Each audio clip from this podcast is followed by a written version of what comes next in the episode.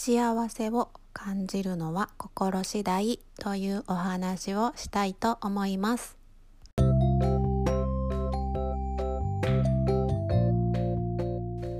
おはようございます。ゆるラジオの愛花です。今日もお聞きくださりありがとうございます。5月の8日土曜日の朝です。えー、っと天気はですね予報では晴れの予報ですが今はちょっと曇ってます。まあ晴れてくれたら嬉しいんですけども洗濯物がね乾けばいいかな曇りでも。っ てまあ乾かんくてもまあ部屋に干せば乾くかなとかまあ曇りでもいいかなって思っている朝です。はい。でですね昨日ですね仕事を終わり家に夕方帰ってきたんですねでちょっと喉が渇いたなと思って冷蔵庫パカって開けたら見覚えのないドーナツが冷やされてたんですよ でこれ「え何？ドーナツ？え誰か聞いたん?」って子供子供にね聞いたんですよ。なね子供はその時ねトイレに入っててでトイレすまんのまままだね住んでないのにドア開けて出てきてくれて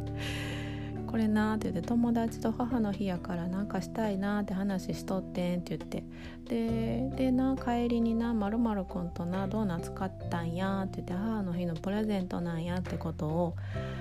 えっ、ー、と言ってくれて。で子供はトイレへと戻っていったんですけどもう嬉しくて私は「もうありがとう」って。心から「ありがとう」言いましたね。でねこれ母の日でプレゼントをくれたってことが嬉しいのもあるんですけどまあなんかね母の日を大切に思う友達を持ってることが嬉しくってなんかそんな優しくて素敵な友達とねしかも学校帰りに一緒にプレゼントを買って帰るっていうそんな素敵な友達をあの子が今持っているっていう事実に感動で私が高校の時そんな話題もなかったんじゃないかなって思うようなことを話して優しい、えー、友達持っとんなってこう嬉しかったんですよ。大したお小遣いも渡してないのにね、まあ、私にも買ってくれたことは本当に嬉しいですし、まあ、トイレの途中でわざわざ出てきてくれてね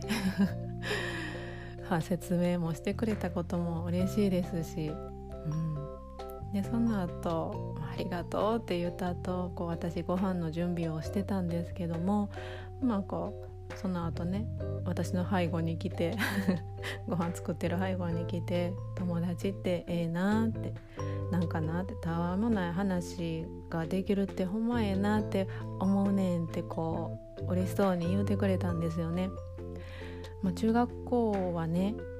あの行けてなかったから、まあ、友達っていう友達日々こう接する同世代の子はいなかったんですよね。まあ、家での生活が主で、えーとまあ、ネットをしながら過ごすっていうことも時間も多かったんで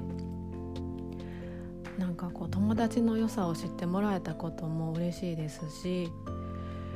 まあ、友達いなくても何も困ることないって言ってた子がこんな風に言うことが言う日が来るんやってこともすっごく嬉しく感じたんですよね。昨日はほんまいい夕方でした、うん、で、まあ、ドーナツはね食後に食べたんですよ。で5個入ってたんであのどれ食べてもいいでってこう選ぶ権利を私に譲ってくれたりもして食べたんですよ。でこれはね私が昔から買ってるドーナツなんですよ。だからいつ食べてもいつも同じ味の美味しい味のするドーナツなんですけども昨日のドーナツは人生で一番美味しく感じましたね。あれこのドーナツこんなに美味しかったっけって思うくらい美味しかったんですよ、まあ、私のねこの嬉しい気持ちがね 味をねもう倍増させてくれてるんやなって思ったんですよね。でそれをねこう美味しい美味しいって思いながら感じてあの食べてたらねなんかちょっとこう小林正観さんの言葉を思い出してえーとね、幸も不幸も存在しないそう思う心があるだけっていう言葉があるんですね。まあ、自分が幸せと思ったら幸せやし不幸と思ったら不幸になるっていう意味なんですけども、まあ、今日で言ったら昨日で言ったらね、ドーナツがあるっていう現象は何も変わらないんですよね。昨日のドーナツがある昔私がドーナツを食べてその時ドーナツを食べたっていう現象がある現象自体は変わらないけど、まあ、価値を決めてるのは受け取る側の心らしいんですね。まあ、私は今まで何の気なしドーナツ食べるって言ってドーナツ買って食べてたはい美味しいで終わってたんですけども昨日はもう最高潮に幸せやったんでもう幸せがさらに味を美味しくさせているが受け取る側の心が最高潮やからそら食べるドーナツも美味しいわなって。まあ幸せの最高潮に私がいたのであの味も最高に美味しく感じたんですよね。幸せも不幸もね外側なものでできているのではなくてねここの心の在り方で決まるんですよね。まあどんな現象もそういう風に感じていけたらいいなと思いましたね。例えばねやけどをしたとかね。よう私やけどするんですよ。油飛ばして手やけどようしてるんですけども